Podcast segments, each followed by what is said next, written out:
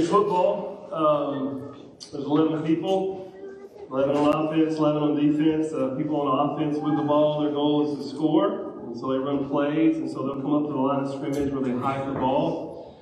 And before uh, each play, oftentimes, which is kind of the more modern football now, you'll notice that the offense, I'm sorry for those of you who aren't familiar with football, but, but it's okay. But the offense, before they snap the, snap the ball and run their play to the defense, now you'll notice in uh, modern football a lot of kind of shifting around. The guys will move over here, and then they have what they call a guy going in motion, and right before the ball snaps, he'll start running. One guy can be in motion while the ball snaps, and all these things are going on. Uh, at the University of Alabama, Nick Saban, their head coach, he calls uh, all that motion and moving around eye candy, uh, meaning that, the per- that what the offense is trying to do is to distract you and get you thinking about something else so that they might strike you with a play in a different direction. Kind of the old bait and switch or deception. Some of it, there's a lot going on in the world, I mean, in that role, but that's to simplify is something of what's happening.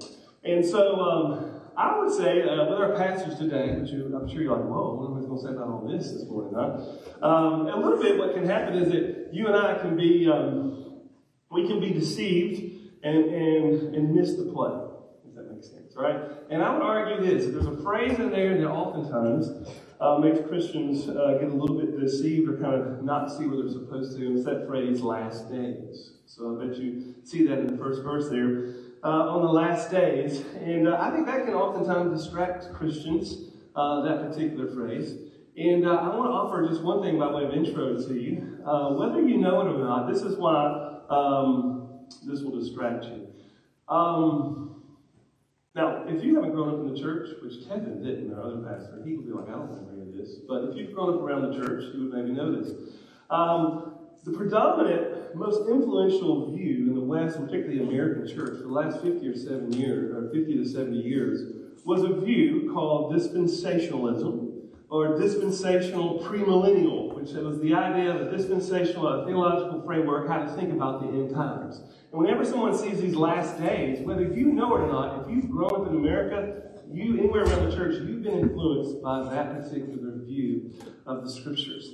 And um, in that particular view, I want you to know I'm not here to argue the difference between dispensational and covenant theology. What we are, we're not, our denomination is not. But what I want you to do, by way of fun, is realize that culturally, as the Western church, we really have been influenced by that, especially when it comes to mind, we see phrases like the last days. Uh, the dispensational uh, view um, was really is really a young view. It started with a guy by the name of Darby, John Darby, uh, in the 1830s, 1845. Uh, then a guy by the name of Scofield took the view and um, took it to a different level. I think Darby was a Plymouth Brethren, um, but then Scofield was actually a layman Presbyterian in the St. Louis area. And uh, that kind of became, uh, and, and, its rise in America was very, very popular, particularly between the 50s up through the, through the 80s. Uh, and you've just been influenced by it, whether you know it or not. And I want to just give you a couple of uh, couple of couple of things to say. Now, my point is not to argue against it. I just want to give you a couple examples to show at least you've been influenced by it. And you bring that to the scriptures sometimes if you live in the American church. Okay? Let me give you a couple examples. Um, if you feel a little uneasy uh, whenever we start preaching from the Old Testament, if you feel a little uneasy that, like, yeah, the Old Testament, I'm more of a New Testament kind of person, uh, then you probably may be influenced by it. Um, you, uh, the Old Testament makes you easy. You may have thoughts like, well, that was for Israel, that was for the church, but we're about the new era, the new church, and you may be uncomfortable reading the Old Testament. I grew up that way, very much so. I'm, I'm still getting used to reading uh, the Old Testament. Um, and that reason why was the dispensational view, the fundamental view was that there are two storylines in the Bible. There's a story of physical Israel, the nation, ethnic Israel, and of the church. And actually, the old dispensational view taught, uh, the original views taught that the that this is that the church is even the word church is even mentioned in the Old Testament, and um, the new, and therefore the church is actually only from the time of Christ till now. Okay, so if you ever feel uneasy about that, it could be been influenced by uh, by that in some way. Um, also, um, because of that, that commitment to physical, the country, or the ethnicity, the Jews and the nation of Israel, uh, I grew up personally, which I was highly influenced by this. I grew up listening to my parents, watching the news, and my grandparents, and they would say, they were always so intrigued on whether or not we as the United States would stay as allies with the nation of Israel. And one of the things I heard my parents say all the time was, uh, boy, don't ever forsake that. That's God's people. We need to stay committed Israel. That's rooted, whether that's right or wrong, that's rooted in the dispensational, premillennial, this premillennial view of the end times in this particular framework. I don't know if anybody felt that. Uh, but I did. I heard that all the time. Now, also another prevalent doctrine within this was what is known as the rapture. All right, where before Jesus comes back, the God's people are kind of secretly taken up and dis- disappear. All the Gentiles to remove them out of the scene so God can continue to deal with Israel and finish his storyline with them. Literally, that the church would just disappear. Um, you may have heard of and those who are, this is mostly for people older than 40. All right? But uh, you may, have but there's famous movies, A Thief in the Night. Anybody see that in the 70s? Uh, we wish we'd been ready. Larry Norman wrote a book. It was by Christian author. Wish we'd been ready when we were taken up and, and the church was taken away. Um, the late great planet, planet, Earth in the 70s was a movie that was around that particular view. And um, more of you may be more familiar with the idea of the series of Left Behind. Remember that? You might be left behind. Now listen, I woke up as a kid being influenced by this. I woke up a couple of Saturday mornings as a teenager, and I walked downstairs, and my dad was out running errands, and I don't know where my mom was, but nobody was in the house, and I go, I'm, I'm not the church I can believe. I would have this fear. I'd go check on the door. My neighbors, he's a Christian, I see him across the street. That was um, that was rooted in the idea of being led by. By the way, I will say to that particular issue, I won't argue but nobody until 1875 ever believed the secret rapture. Okay, so for 1800 years, the church, post Christ, never had that thought. But that was part of it, uniquely to those in the pre Then the other kind of famous thing, and I hope this is maybe some of you identify with, was the idea of an antichrist, which there's two views in the Bible, but there would be one individual who would be Satan kind of in the flesh, and he would carry the mark of the beast, 666. Everybody nervous about that number? which is from Romans, from Revelations uh, 3, 3 18, uh, a number. It's symbolic. And there's all kinds of ideas. It's just a symbolic number. By the way, that number is actually in the Bible. And the Bible doesn't seem to feel nervous about that. So if you feel nervous about, like it's in other passages, 666, like it would, they would count in the exile uh, 666, uh, how many of the families would come back in the exile, the number. The Bible wasn't nervous about that number. Now, this probably has some symbolism with it, but in this particular framework, it was always viewed with the Antichrist, that he would be 666, the mark of the beast. And uh, there was this one person. Now, without getting into that, out to this day, even though I, I have a different view now, um, I saw 666 on a tag yesterday, or this week. I remember I saw it on the back I of my I wouldn't want that tag. even though I now have a different view to know that. But I'll give you even um, this idea that there would be one person. And, and, we lived in an era, the last, if you live in America the last few years, we were looking for, is he the Antichrist? Is that the Antichrist? Now, my particular view of that is that, that, that, that it's um, not an individual or an institution, but it's, it's, anything that sets itself up against Christ. All right, that's kind of historically where most of the blame. But, but some in this particular framework thought of it being a person. I can remember, like, even that, it was a common area. Some people thought in biblical times that Nero, because in the Hebrew he had six letters of his name, that he might be the Antichrist. At some point, the church, the Protestants, thought it was the Pope. Um, my grandfather, who was a, who was a, um, a Depression Democrat coming out of the Depression, he I sat in his house and he said, R O N A L D W I L S I O N R E A G A N Ronald Wilson Reagan 666. He's the Antichrist. I mean, that thing has kind of been prevalent uh, throughout time. I'll give one more story.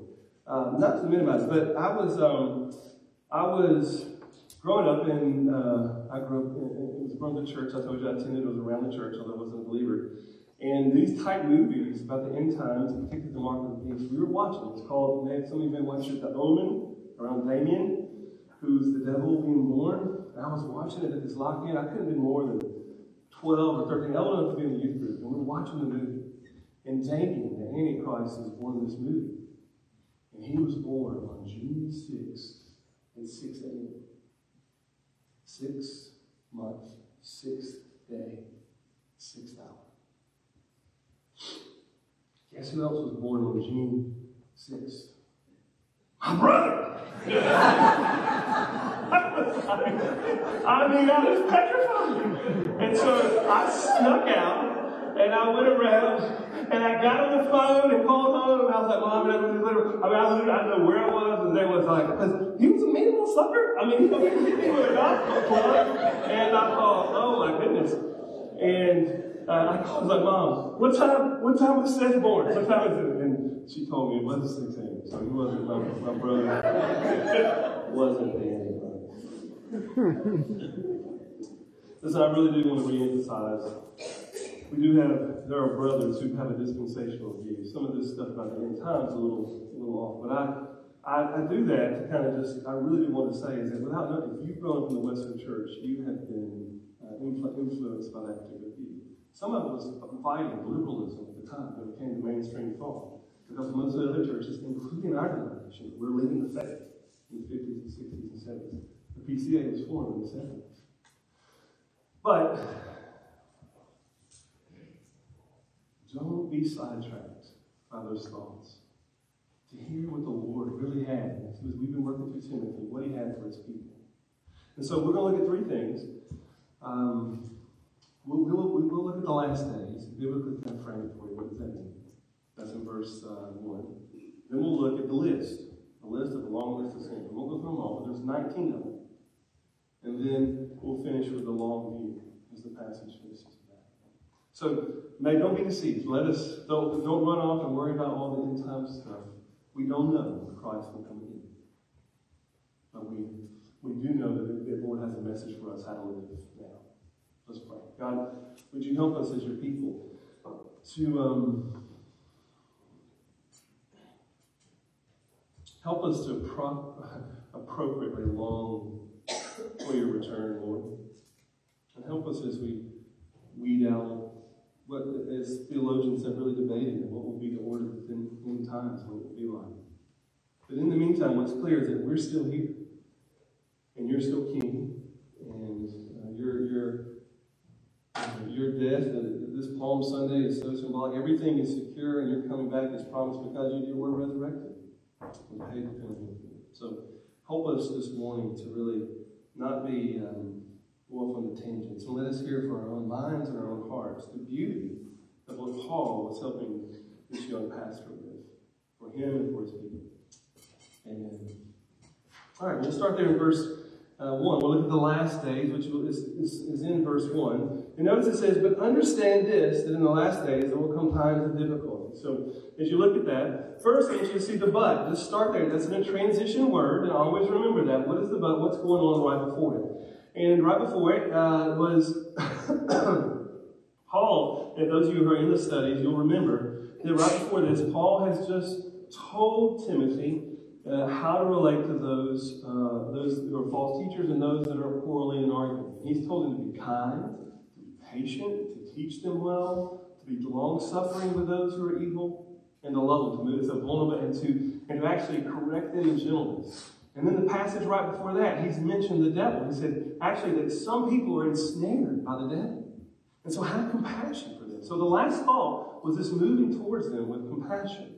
And then also that the idea of the devil was next, that the devil was mentioned. Now, I think what Paul's trying to tell us here, this natural throw, remember, this is a whole letter here, is that when the devil comes to mind, but he's like, we got to remember also that the devil has an evil scheme, and it's to get people to thinking about themselves and to get them to be self absorbed, just like he did to Adam and Eve. He made Eve begin to think about herself first and not about God.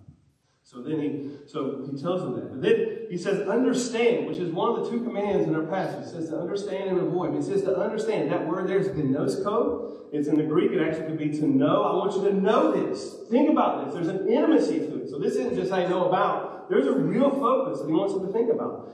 And uh, it's in the present tense. That particular verb is to understand. So it means the, the idea is, is continually thinking about this. So it doesn't just don't just move on from it. Keep doing that. And so, what does he want him to understand? Well, he wants him to understand, which we could go through the whole passage, but I, I think it can be summarized in this: that he wants you to realize that, that there's something, there's a danger that's out there. Things can be dangerous, and to avoid. I want you to understand that you need to avoid this danger if you can. All right. So first, we see there in verse at the end of verse one that there come times of difficulty. That difficulty there is a mild translation of that word, difficulty. All right.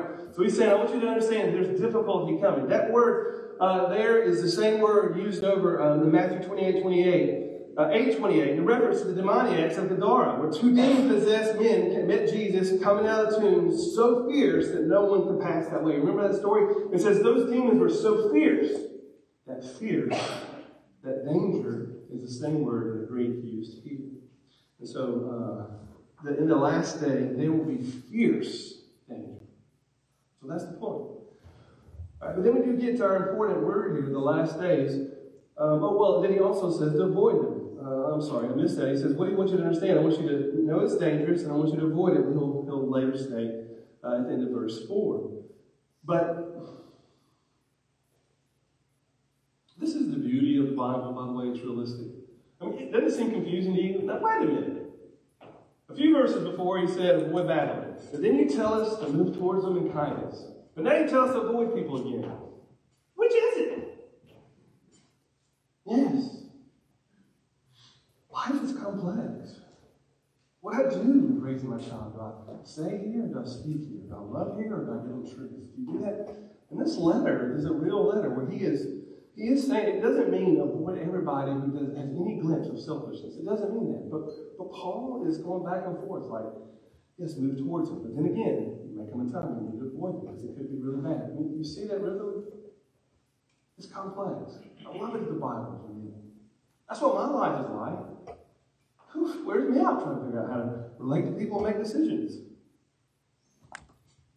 So, to avoid there, nevertheless, this particular proof, he says that. Now, the last days, um, the last days, he says, um, literally, what most all, what this last days means is the time period between Jesus has come, his first arrival, and his second arrival when he comes again. Okay, it's just referring to that phrase that time there. And um, this is where you can kind of get redirected, and where I think the dispensational view, you can look at that and think, oh no, uh, in the last days, uh, it becomes times of difficulty, and you might get out your kind of your, your, your sleuth hat and say, all right, I'm looking out at our culture and our world, and I want to figure out how bad, how difficult it is, because Jesus is going to come by and figure out how difficult it is.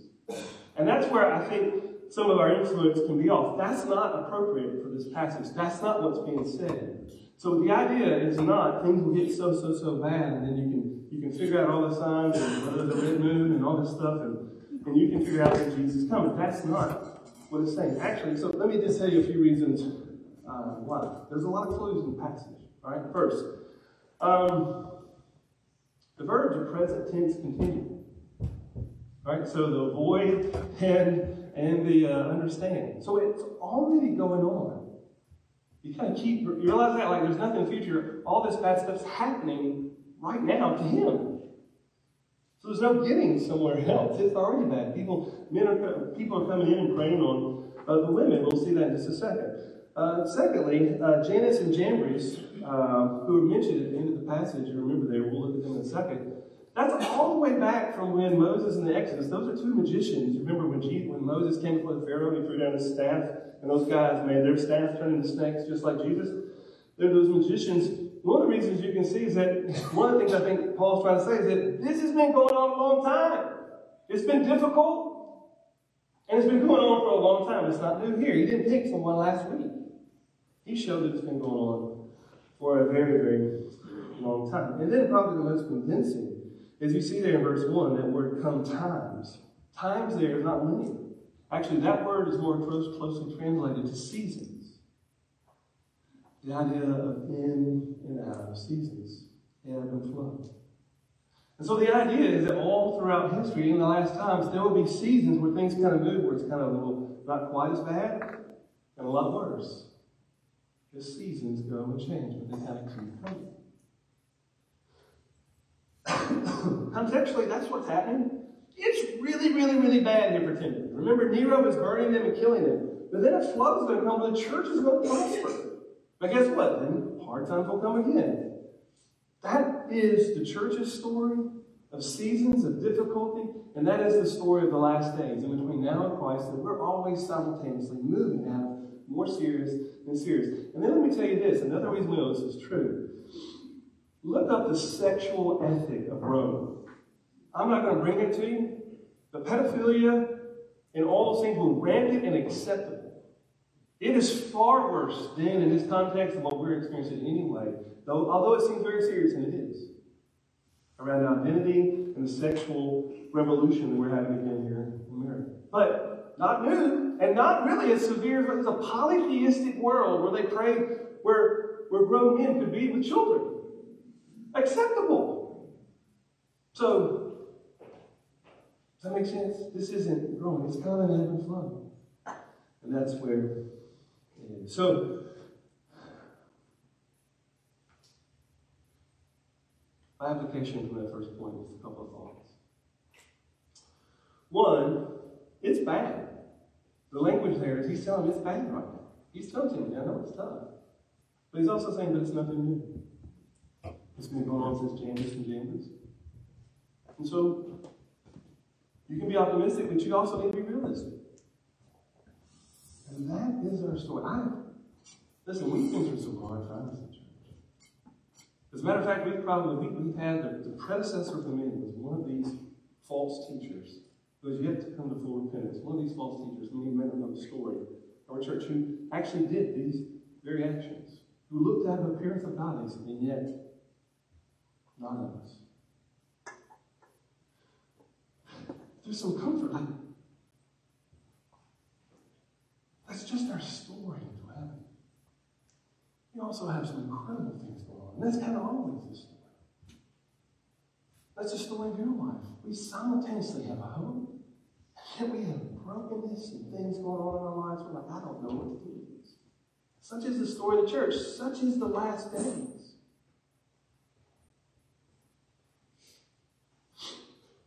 When we were going through some of our hardest times here initially on your past, I had people in Alabama say, when you going to get out of that? That's tough up there. When are you going to leave that? Is this, and I always wanted to say, it's like, as if this, we're in an we're in and it will always be difficult. And it will always be the kingdom of God going forth. Right? That's it. And by the way, notice the word repeated twice is people. The issue is people. He there's people. One of the reasons it will always be this way is because people are here. There's always people following the sinners. All right. The next is the list. You'll see that in verse starting with verse 2. We'll go all the way through verse 7 there. Um, I'm not going to read the whole list, but I, I, I want to just draw note. I really think if you'll draw note, uh, attention to verse 2, for, we are, for people will be lovers of self. I think that's probably the sewer pipe that everything else runs out of. From there forward, the, the list is um, uh, football and sewer pipes. I'm, I'm, not sure you thought you would hear those illustrations this morning. But anyway, uh, but that's the pipe that, um, that all the others come out of. If, if you become a lover of self, uh, then you will, um, then boasting and arrogance and abuse, all those things flow out of self absorption. Uh, in that. So, but notice, there's basically, but then at the end of verse, uh, the end of verse four, it also says, uh, I'm sorry, at the end of um, yeah, verse 4, lovers of pleasure rather than lovers of God. So this list can be categorized, I think, as misguided love. You to love yourself, which will take you to loving pleasure, or you love God. That's the battle all the time for all. You to love yourself, God. And that what the serpent did was interesting. The creation story, we've just had a mention of the devil here before, and the serpent, what did he do? He began to make uh, Eve and Adam think about themselves first. Take your eyes to God's not maybe you're not as valuable as God as you think you are. Did he really say? Begin to make, don't you want to be like God? And he begins to make them think about themselves. That's it. Uh, if you, the famous, famous um, uh, book or story written by St. Augustine, um, The Tale of Two Cities, you'll, know The City of God, he uh, wrote that, um, very, very long. I've almost worked through it before. But the two cities, let me just read you a quote. The two cities that he speaks about, the city of God, there were two cities, and one was the city of self, and one was the city of God. Notice the quote here. Two cities have been founded by two loves the earthly by the love of self, even to the contempt of God, and the heavenly by the love of God, even to the contempt of self. The former, in a word, glorifies itself, the latter, the Lord. So that's what he's getting. In the last days, people will want to, they will think self first. And we ought to pause and ask the question, what might that look like today? Just at least, what does it mean to look to be a lover of self a lover pleasure? I could go on and on, right? But primarily, um, which by the way, we, we've been writing Timothy together, all the pastors, so we've been really sharp as we went through through this. And um, uh, uh, Chris uh, said virtue. I said, what does it mean to be a lover of self? Chris said virtue signal. Uh, where it is to like, I want to signal that I'm racially this or that or not. He's like, that's just self-absorbed. It's just insecure. You're trying to make people think you're something you're not. But but here's the primary way to love ourselves. This is, I think, culturally the way we think. The primary question and the primary truth we believe in this culture right now is that truth is found within, within you and within me. And how I feel defines what truth is true. That's basically what we, are so self absorbed. And so, how does this thing, person, place, event, how does it make me feel? How did they, how did they make me feel? That's how we define what truth which is contrary to epistemology and how we think about how, say, truth is arrived at, right? We, we know truth is outside of us. And there's one who is true who comes and defines who we are. That we are actually looking for truth. We need truth, but truth isn't found within. Explore the depths of my heart, we'll just be forever. Tons of things written about it. As a matter of fact, in the 50s, there was a debate between a theologian, I believe his name was Niebuhr, and uh, a psychologist um, Rogers. And they debated over. One said that the, that the heart of man, uh, the theologian begins in the 50s, that the heart, the problem with man is he's way too much a lover of himself. Well, the psychologist, secular, said no, the problem with man is that he doesn't love himself enough. So we've been within that debate. That's a whole other sermon. But you are of great worth. You because you are made in the image of God. That's why you're great person. You're glorious. And there's so many things about you as people and as individuals that's so glorious because you're made in the image of God. I hold that up to you. But you're also a sinner, and truth is not found within you. You've actually rebelled against the truth, and truth has come to you to set you free. And it is found outside of you. The person of Christ. And so, even how we come to church, right? I mean, most people show up at churches and say, How did that church make me feel? What did they do for me? Do they let it? Listen, it is people. Stop looking for the perfect church. There's not one. Stop being so arrogant about your. I mean, theological beliefs matter, which we've looked at. We looked at last week. But don't. If you come to the you if you come to a church and you think I like everything about this, then something's wrong. You're, you're in la la land. You really are. And I would say that's not good for you because when you come, you ought to have to give them something. You also have to consider things like that. Listen, all I assure you, all the officers don't like everything we do in our church. Some things like, yeah, I don't love that, but unfortunately, I see why it's biblical, but I prefer this. Me too, there's things about my denomination. But that's the point. We come as a lover of self, we come to love God and love people. Was that not the greatest commandment? The Bible doesn't say to love yourself. You say, well, what about the greatest commandment? No, it's the point is love others as you would love yourself. I think it understands what its fallen is that passage. We think that. Many lovers of pleasure, right? Are we not pleasure seeking? What does that look like today? I mean, like temporary enjoyment at the expense of things that are bad, bad. whether it be people or work And there's a reason I think Paul earlier had said, like a good soldier and a farmer who has to discipline himself, right? He's saying that sometimes you just can't do it temporarily, it feels good. Culturally, you know. Valuable relationships in our life. I'll give.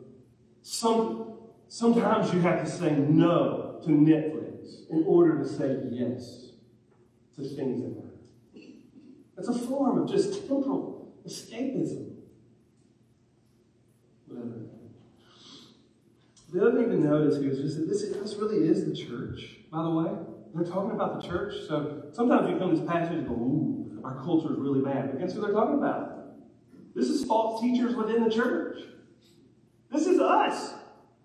And so, one of the reasons he's saying there will be people who are like this among you, around you, and we have to pause and even think about it and say, if the culture's like this, and that means that how is the culture coming to us? And it can come into the church so bad that people can be really do really, really bad things to people who are weak. That's what happens. And so, an examination as a church, and we need to always be doing this, is to say, are we lovers of self as Grace PCA? Are we arrogant? Do we boast? Do we take our powers and exploit them? I mean, it requires us. We could be. You could be deceived. So it's a sobering, sobering thing. And you'll notice there that the um, that uh, out of this particular group, he, he, he chooses to describe, Paul tells something that was uniquely happening right then and there. And that I, I, always have read this passage until this week and assumed that it was men. That men will sometimes prey on women. But actually, it doesn't even say that. It remains in the people. When you begin to study it, it's like there were actually women who could be doing this and men. So it could have been any person who could come in and prey upon these particular type of women. Uh, it could be men or women who come in. There was he was saying, so avoid these dangerous people because sometimes this thing can happen. And this is a bad deal. And you notice. And so what this passage is teaching, we can't go into all this morning. But it's not that all women are weak. And there's multiple thoughts about what was going on. It doesn't mean that. It just took a particular group of people uh, or women in the church at that time that were being prayed upon. All right? And um, uh, it is, some wonder, some theologians wonder if it is referring uh, a little bit of the creation story. Is there something unique about women uh, and men? We know they're different. How different are they? Are the same? All men can be deceived. Children can be deceived. Men can be deceived. Women can. But you have to think about the creation story, the way sin came into the world. The woman was deceived. That's what we surely know. And she talked to him. He knew the man, and he just kind of rebelled. At least she was deceived. And remember our passage before, last week? Talk about those ensnared by the devil that have compassion. But, but it's not a bashing of women. As a matter of fact, it's a compassionate thing. We have to protect the women. It could be that women weren't allowed to theologically study. It culturally, there's some things going on. They couldn't read, weren't trained, weren't go to school. And maybe there was weakness that. Paul's addressing that. Uh, actually, one commentator said this, um, one of the ones I like. He said, uh, Paul may be countering the beliefs of the early form of Gnosticism that thought women were elevated as the favored instruments of revelation. Even not Eve, not Adam, was thought to be the one who was created first, and then sin as an instructor to raise Adam, in whom there was no soul. Her progeny, in turn, became the source of special revelation to men to point it out. So he was saying that there were these kind of there was this heresy around that women actually were coming in and praying on women with a view. But here's the point. I think in general, when you become a lover of self, that's the predominant way you live and a love of pleasure rather than a love of God, the weak will always be taken advantage of. Substitute whoever's weak. That's the danger. Application from this one. Can,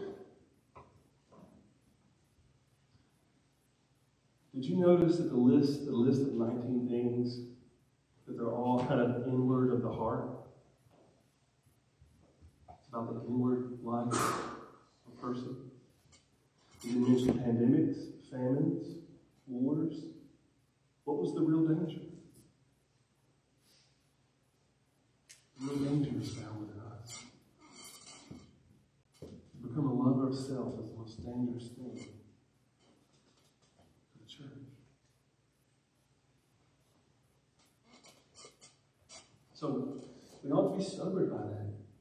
And, um, and then also we have to do due diligence. There is a form of godliness that can be among us. Notice this, that they have an appearance of godliness of us, and we not see it. The church can have these kind of people around. It can always have. It always has, in seasons and doesn't. I mentioned, we have. These people know the right answers and they look spiritual, but they're not. They're self absorbed. That's a sobering thought. So, you ought not be surprised when you read about scandal. Don't break your heart, but don't, don't be surprised. And another thing is at the core of who you are you're always going to think self first. That's the reality that we are apart from Christ. We are this list. Apart from His mercy. Um, if we were to hold a mirror up, these 19 things, it would be true of us. But can I say to you, Grace Church, this morning, that Jesus Christ on that Palm Sunday did set his face towards Jerusalem to forgive us and to set us free from ourselves. He loves you. And his glory and his so insidious. Thomas Boston said, one of the Puritans, he says, anybody knew all of my thoughts inwardly, he said, I'd have about two friends maybe left in me. And yet Christ sees us. He set his face towards Jerusalem to save us. Well, the last L I told y'all about was the long view. And I wanted to make that one word, but I know it's not. But long view. In verse 8 and 9, you'll see there, but just as Jannes and Jambres opposed Moses, so these men also oppose the truth. Men corrupted in mind and disqualified regarding face. But they will not get very far, for they, their folly, when their plan will be plain to all, as it was those two men. So the long view, just in the midst of these last days, we must have the long view. What is that long view? That the Lord will sort it out. He really will. He will do it. You realize those guys, remember, are the ones with Moses and threw his, Moses through his his um, his uh, cane down, his rod down, and it up. And Pharaoh's magicians, these two guys threw theirs down. You're like, shoot, our God's not that powerful. But you know what? That's the only miracle they mimicked from there forward. I think. I don't think they mimicked the second. It began to show that whoever their God was, when the Passover lamb came, their God couldn't save according to the blood. We'll sort it out. That was the point. Just as those two were revealed that they weren't doing it, God will do it. And this has been a rhythm for Timothy the whole time. Timothy, Paul has been helping him with that. And I say it to you again. It looked like Jannes and James were going to win, but they didn't. Don't fear. You have a spirit of power and love and self control. He's always comforting us in these last days. Some brothers are leaving you. Remember that? You'll have brothers that have left him, but there's some who refresh you, like Onesiphorus, Onesiphorus. You refreshed him in chapter 1 and 2. He's always doing this. It's going to be, okay, it's like you suffer as a soldier, but remember the one who has enlisted us, right? You, you, you are, uh, you're farming, but remember there'll be a harvest one day. He's always doing that. I'm in chains, but guess what? The Word of God is not bound. That is our hope. The Lord will set sort it out. So I close with Jesus with us as we come to sing. May I finish with Jesus and tell you this. Don't Jesus would say to you, just like he said to the disciples, don't let your heart be troubled. For I go and prepare for these people. And, and on, as we head into this Holy Week and we go to the resurrection, on that day, why he came? He came to bring glory to Father and all that he did, but maybe to say it this way according to our passage this morning. He came to set us free from ourselves so that we might experience the greater love that we've all longed for the love of God. He actually didn't come to withhold. He came to set us free. The most miserable way that you and I can live is to live as lovers of self. And He set us free so that we might have the greatest love, His love, and to live and walk in it. Amen? Amen. Glory to God. Who's down in the highest? To God who does that. Let's pray. Father, as we come to sing this spout that has come to us, as we as your people sing and enjoy the richness, believe the richness that we do have, we do live in the last days, and that things are dangerous. Give us the ability to understand, and give us the ability to avoid when we need to. But God, glory to you that you have set us free from ourselves so that we might have the greatest love. 嗯。